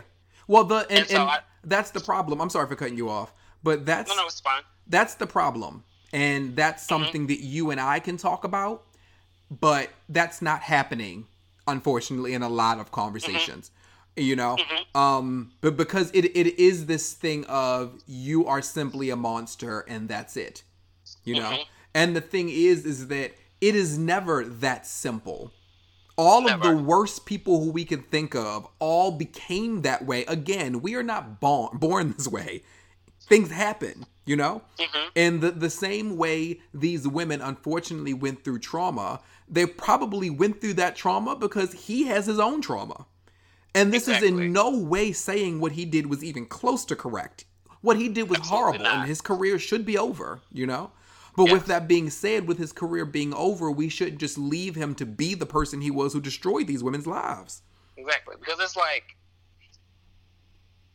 at least at some point, he re- he knows that this is completely wrong. Yeah. He absolutely knows that he should not continue to do it. Right. But there is still something that says this this is okay, or this is an acceptable behavior. Right. Because we've seen it before. I can't we can't quite say this with Bill Cosby, but like R. Kelly and Chris Brown, for example, they've shown us time and time again, not just like the actions that they do are wrong, but they set out of their mouths different things, let us know that in their childhood there were different issues right. that weren't fully addressed, and this is where their trauma is coming from, right. and it's being manifested in life, but they have all of these adults around them who are enabling them, or who are supporting them, or who are mm-hmm. not telling them to get help for those issues, so they continue to lash out or do inappropriate or wrong things, but everybody's just so quick to cancel them or like cast them out. But it's like, clearly they have issues. Like, right. clearly, there are some things that need to be addressed. Right. But folks just see the wrong, not instead of seeing, you know, and I, I get that it's hard. I absolutely am. I absolutely, if you were one of the victims, I cannot tell you to, like, you need to be the bigger person and right. see past that. Of course at not. all. Yeah. But for those of us who are outside of it, you, I think you should be able to see that there's a lot of gray. You know what I'm saying? Right, like, right. There is. Like you're saying, they're not a monster. They're not solely horrible people. Right. Yeah. And, and and that's the reason why, you know, when you and I were having the conversation about the people who uh, who he's helped, you know, um, mm-hmm. in his career, I'm I'm sitting there and I'm just like, like I told you, if he was someone who had truly helped me all my life and had not had done nothing wrong to me, my family, you know, mm-hmm. but but because of him, I had a better life. My family was well off, all that kind of stuff. If people mm-hmm. came to me and they were like, vilify him right now, you know, tear him down, blah, blah, yeah. blah, I would be like, okay, look, I'm going to be very clear about how what he did was unacceptable. And it totally exactly. changes the course of who he is to me. But I'm never going mm-hmm. to take away the life that he was able to give me, you know? Exactly. Like, and, like and that's similar the, to the... No, go ahead. No, I was going to say that that's the thing that bothers me about people, and that goes to very much what you were saying about the whole Sonny Anderson situation, is that we live in a culture, and you know I talked about this on the last episode, the whole bandwagon mentality. And I mean, it's it's alive and kicking on social media, especially on places like Twitter, where it's like, if you don't agree with everything that we're thinking, we are going to tear you down, you know? Exactly. No, because that really reminds me, too, like you said earlier, like when Harvey, because there was so many people and so many famous people coming forward, really reminded me of the Bill Cosby thing. But it's like with him, the backlash was to immediately strip off all of the Cosby Show reruns. Right. And like the conversation that was happening then, but I feel like wasn't loud enough, was, you know, those residual checks affect not just him. So I don't know if there needs to be a way for you to be able to cut off the checks that he would continue to get. Right. But the rest of the cast is still eating off of that money. Yeah. Or it's like, or you, every time that you would see the cast, or you are inviting them to your talk shows or whatever solely to talk about that. Right. Like, as they, as most of them were saying, that they, they did not know him to be that type of person, so they really couldn't speak on that. Right. And that's the thing. Like, how can you ask me to speak on his horrible actions if I never saw them, or if I never, you know what I'm saying, if, if I wasn't a part of them, if... Right. You know what I'm saying? Like, I only knew this particular person as good, or as only benefiting and helping me in a positive way. Right. I had no clue they had a whole nother life going on. Yeah. So I can't even make a judgment call or, to you, because it's, cause it's hard for me to wrap my, wrap my mind around them even being that person, because right. I've only seen them one way. Right. Right. So it's just crazy. Which is which is the crazy. Reason why the whole situation with Keisha Knight Pulliam when she was uh, go, going with him to court, Bill Cosby, in mm-hmm. my mind, I'm like, if I knew, if I believed in my heart that all of these things were true and that you really did this to these women, I couldn't have been by your side going into the courtroom. But you I, you would never not know that I loved you.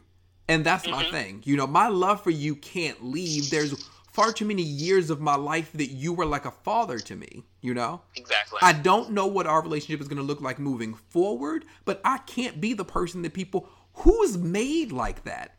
And that's when we get into all the trauma of all the people online. And that's a whole nother show, you know?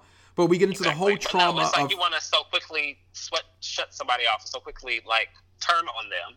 Yeah. But how? How? Like, you know what I'm saying? You can't, you can't just do that. Right. That's not human. Like, like who was built that way? It's not. And if we're being truthful, like, all these things y'all talking about y'all boycotting are still on the shelves, so somebody is lying. But also, too, it's like, again, I'm not excusing the people, but I'm saying, like, people are are fully developed. They're complex. They have good and bad. And so it's like, for example, companies are going to make mistakes right. in marketing. Not to say that you like go and buy more of that particular product, but they're going to like falter. That doesn't mean that this product has worked for your whole life now all of a sudden is obsolete and you have to ignore it. Right. To me, that was a fucked up marketing campaign. Right. You know what I'm saying? It it you cannot just completely one, you can't keep track of all the things you're supposed to be canceling just because you were pissed off. Right. One. But two, like even if you do keep a track of keep track of all of those things, you have nothing left because everybody's going to mess up or fall short at some point, just right. like people do. Like so, you can't you can't be that black and white because the life is like the world is full of gray. Yeah, yeah. But I I feel like what we're doing now is making a really smooth transition into what happens with Amanda Seales. I, yeah, I was trying not to go too far because I knew I was, I was like, trying to teeter that line, but they really do go hand in hand. So yeah. It sucks that we like, I'll let y'all know, it sucks that we record this on Sunday afternoon sometimes. This one happens to be a Sunday evening. So last Sunday evening, I don't think, but we didn't discuss it until like Monday evening though. Yeah. Amanda Seales um, posted on Twitter. Uh, I'm going to read the tweets, and then we can discuss. She said, mm. if you're buying Jordans and Nike suits, but you're sleeping on an air mattress, you're losing. If you're buying Jordans and Nike suits, but you don't have a passport, you're losing. And real quick before you start, to me, it was just so interesting because everybody's been so pro Amanda Seales. Like, everybody loves her.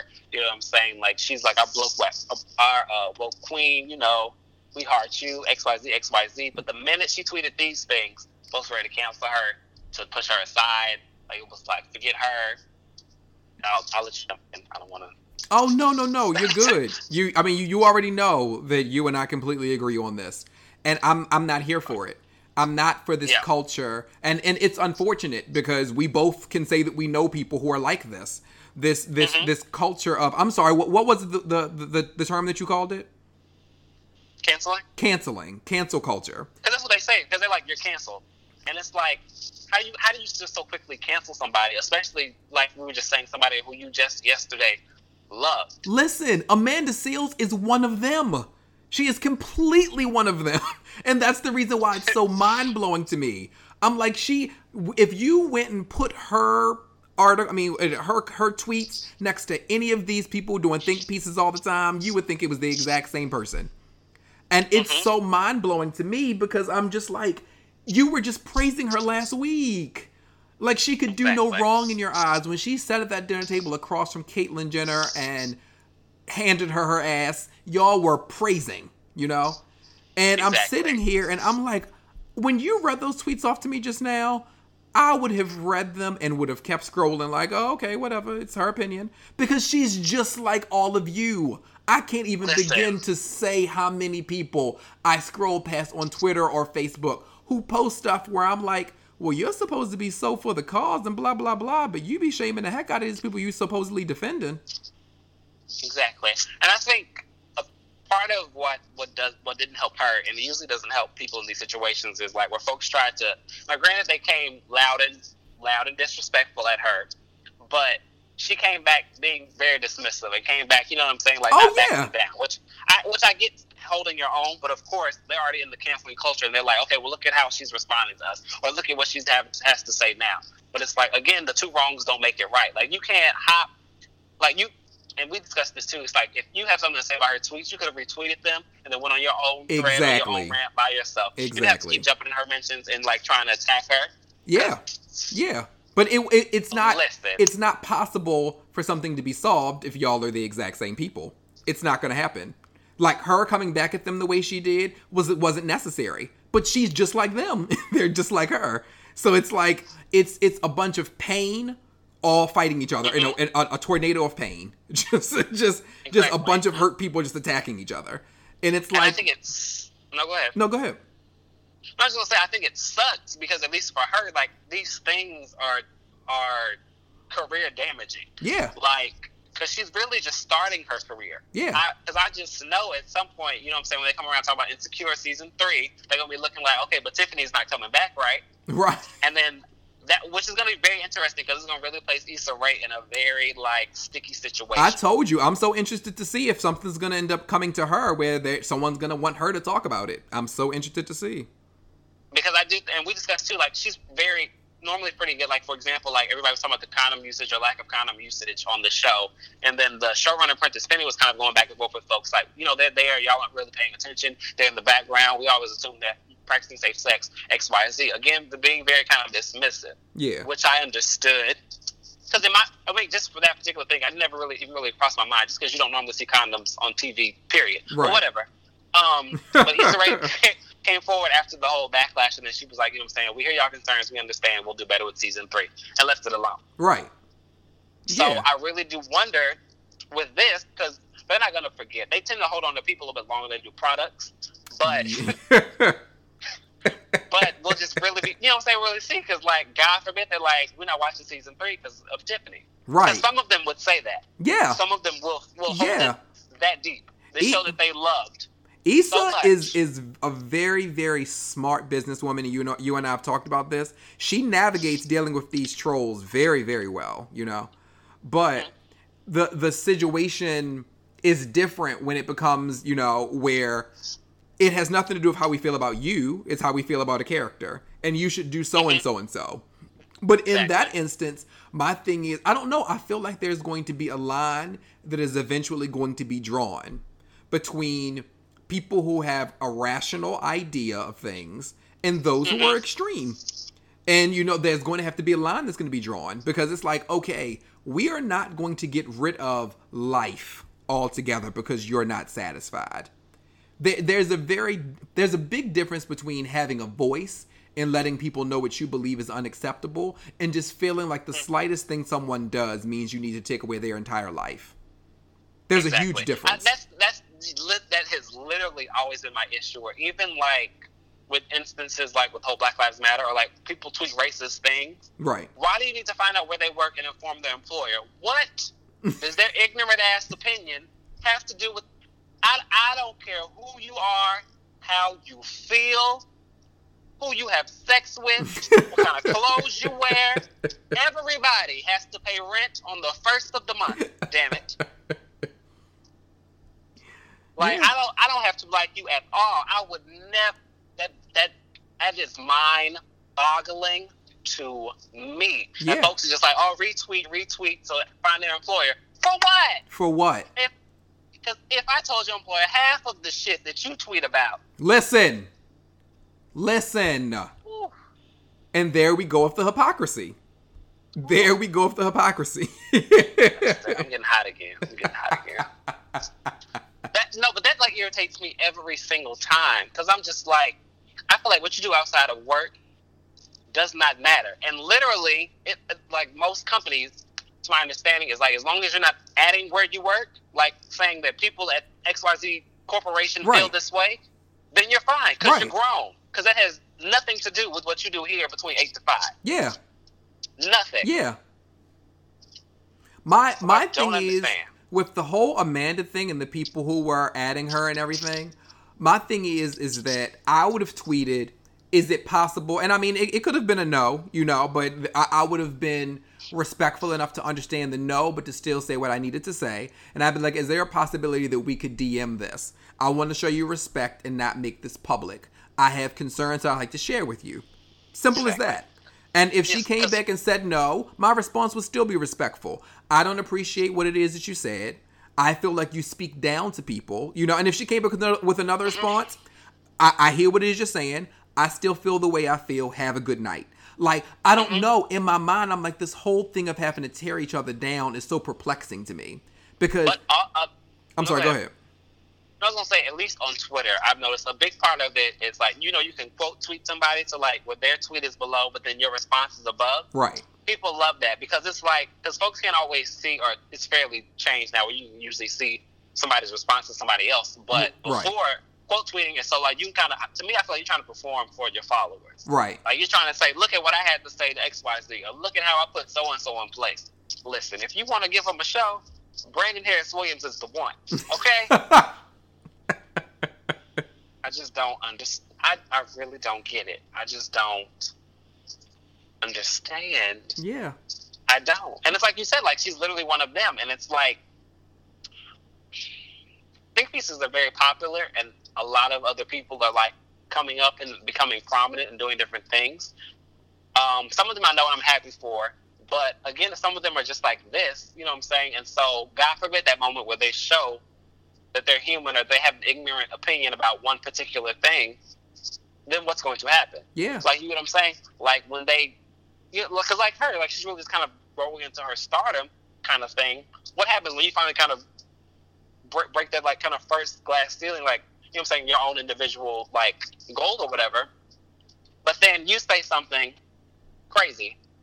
Like, is it just over for you? Right. And then right. you can't look to all of your think piece friends to defend you because they're the ones writing think pieces about you. Yes. So listen, and and this is what I'm saying. My, and that's the reason why I could only feel but so bad for her, because my whole thing is is that you are a part of this whole culture of treating people this way.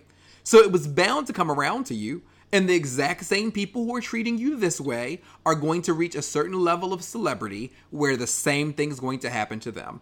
Because as I said at the beginning of us talking about this particular thing, the thing that I think is so interesting is that these people who are constantly caping about these different issues and these different people always end up speaking down to these people in some way, you know?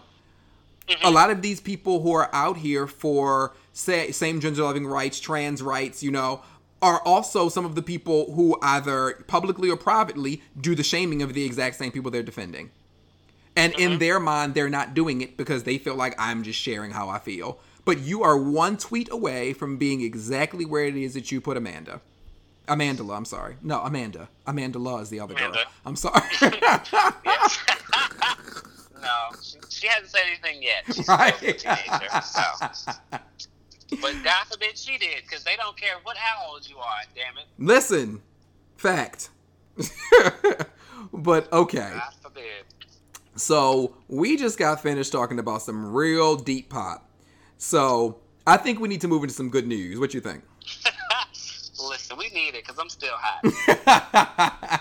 So we've decided that at the end of uh, at the end of every episode, we're going to talk about good news because we we often can talk about. So I mean, this the whole show is about healing.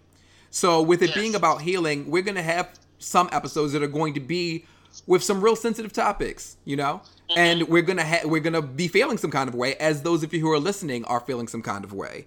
So we want to make sure that we're able to inhale, exhale, and come down, you know, yeah. and to, to to to reach a peaceful place before we close everything out. So with that being said, we're about to heal through some good news. So what good news you have, Brandon? Um, well, I have been working for two weeks, so this week's finally, hallelujah, thank you, Lord. Praise God. I my first check, won't it? Hey! Listen, I never would have made it. Hey, I, uh, I never could have made it. Listen, check, like, granted, the check is, like, already gone because I have things I need to do, but I get my first one this week, and it's going to be all right. Also... because we were talking about this other day, too, how, like, you really like to drink, like, martini. Like, you can drink martinis. Uh-huh. Like, the way people drink... I said martini the first time. Martinis. The way people drink wine. Right. Target put out... They have new five dollar wine coming out. I said, go ahead and sign me up. Go ahead. I don't like wine a lot, but I can like it for five dollars. I'm sure Listen. you can. Listen. It's the job done. Well, what's your good news? My, uh, my good news first, Kehinde Wiley and Amy Sherald, I hope I'm pronouncing her last name right, are uh, creating, uh, they're painting pictures of Barack and Michelle Obama for the Smithsonian. So I yes. think that that's pretty awesome because I love Kehinde. Uh, also, some good news for everyone is I'm sure some people mm-hmm. will see this as great news. Girls Trip is now on Blu-ray and D V D. Yes. Mm-hmm. So I've already seen people posting about it all over social media, so I know that is some great news for people right now. And lastly, this coming Tuesday, which I believe will be the seventeenth of the month, is going to be... What you say? It will be. Mm-hmm. The day that this episode is airing. And right, the today, day the episode no, is airing. Today, tonight, or whatever, I don't know what you're about to say, but today... Uh, today, right, because we're talking since it's going to air on Tuesday. Today is the five-year anniversary of when I first met Brandy Norwood. Mm-hmm. All right. Yes, on, the God. Vocal Bible. So, the vocal, like listen, say it. Say it. As some folks like to say. Because people try to take that away from her. I'm not paying attention to her person. I'm not paying attention to her personal life. In her professional life, the vocal Bible. What are you doing? What are you doing? I mean, you know, she can really sing. And she definitely is like, has definitely had an impact on a lot of people, like other singers or whatever. She's definitely influential. So you cannot take influential from her. Listen. That book of the Bible, that's debatable. Listen. I don't know what book you was reading. But, but influential, she got that one down fast. Listen. She crazy as a bestie bug, but she can sing. What I say, I'm not worried about her personal life. Bring me the professional. So you're not worried about her hiding that pregnancy they say she's doing? What we're not going to do. This is good news, sir. This is good news. Bring your life into the world. It's good news. This is where we are focused on good news. And that five-year anniversary of me meeting her is is so happening today on this Tuesday. You, oh, Thank you, you very her? much. Where you meet her? I met her at, uh, oh Lord, was it, is it called S and J Music? It's someplace in Lower Manhattan. It's like in the financial district. This huge okay. music store. She was All having right. a, a, a in-store signing. And I got to... two eleven Yes, it was for two eleven Yep. Okay. Uh, Look at me. Look I'm very me. impressed. I'm very impressed. You know I don't know Brandy after she took the braids out. You know I don't. Oh, uh, which is even more impressive that you know two eleven then, because the braids have been out for a minute after that. um, but yeah, yeah, yeah, yeah. That was an, an awesome experience. And of course, every October seventeenth, I have to go and put my main profile picture as Brandy and I taking our picture Aww. together. As I, I, I continuously said over and over to her, you're a blessing. And I felt so foolish afterward. I was like, you waited years to be able to talk to Brandy and all you could say is you're a blessing. I was so I was messed up. You'll meet her again. I'm so happy. Shall I? Shall indeed I shall. And, you, and, and you're gonna be ready to have a full conversation with her. Yes. Don't take me. I might ruin it for you. Yes.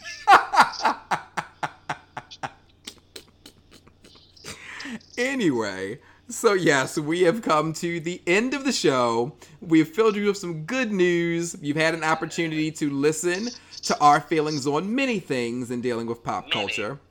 We would definitely love to hear from you and what it is that you have to say.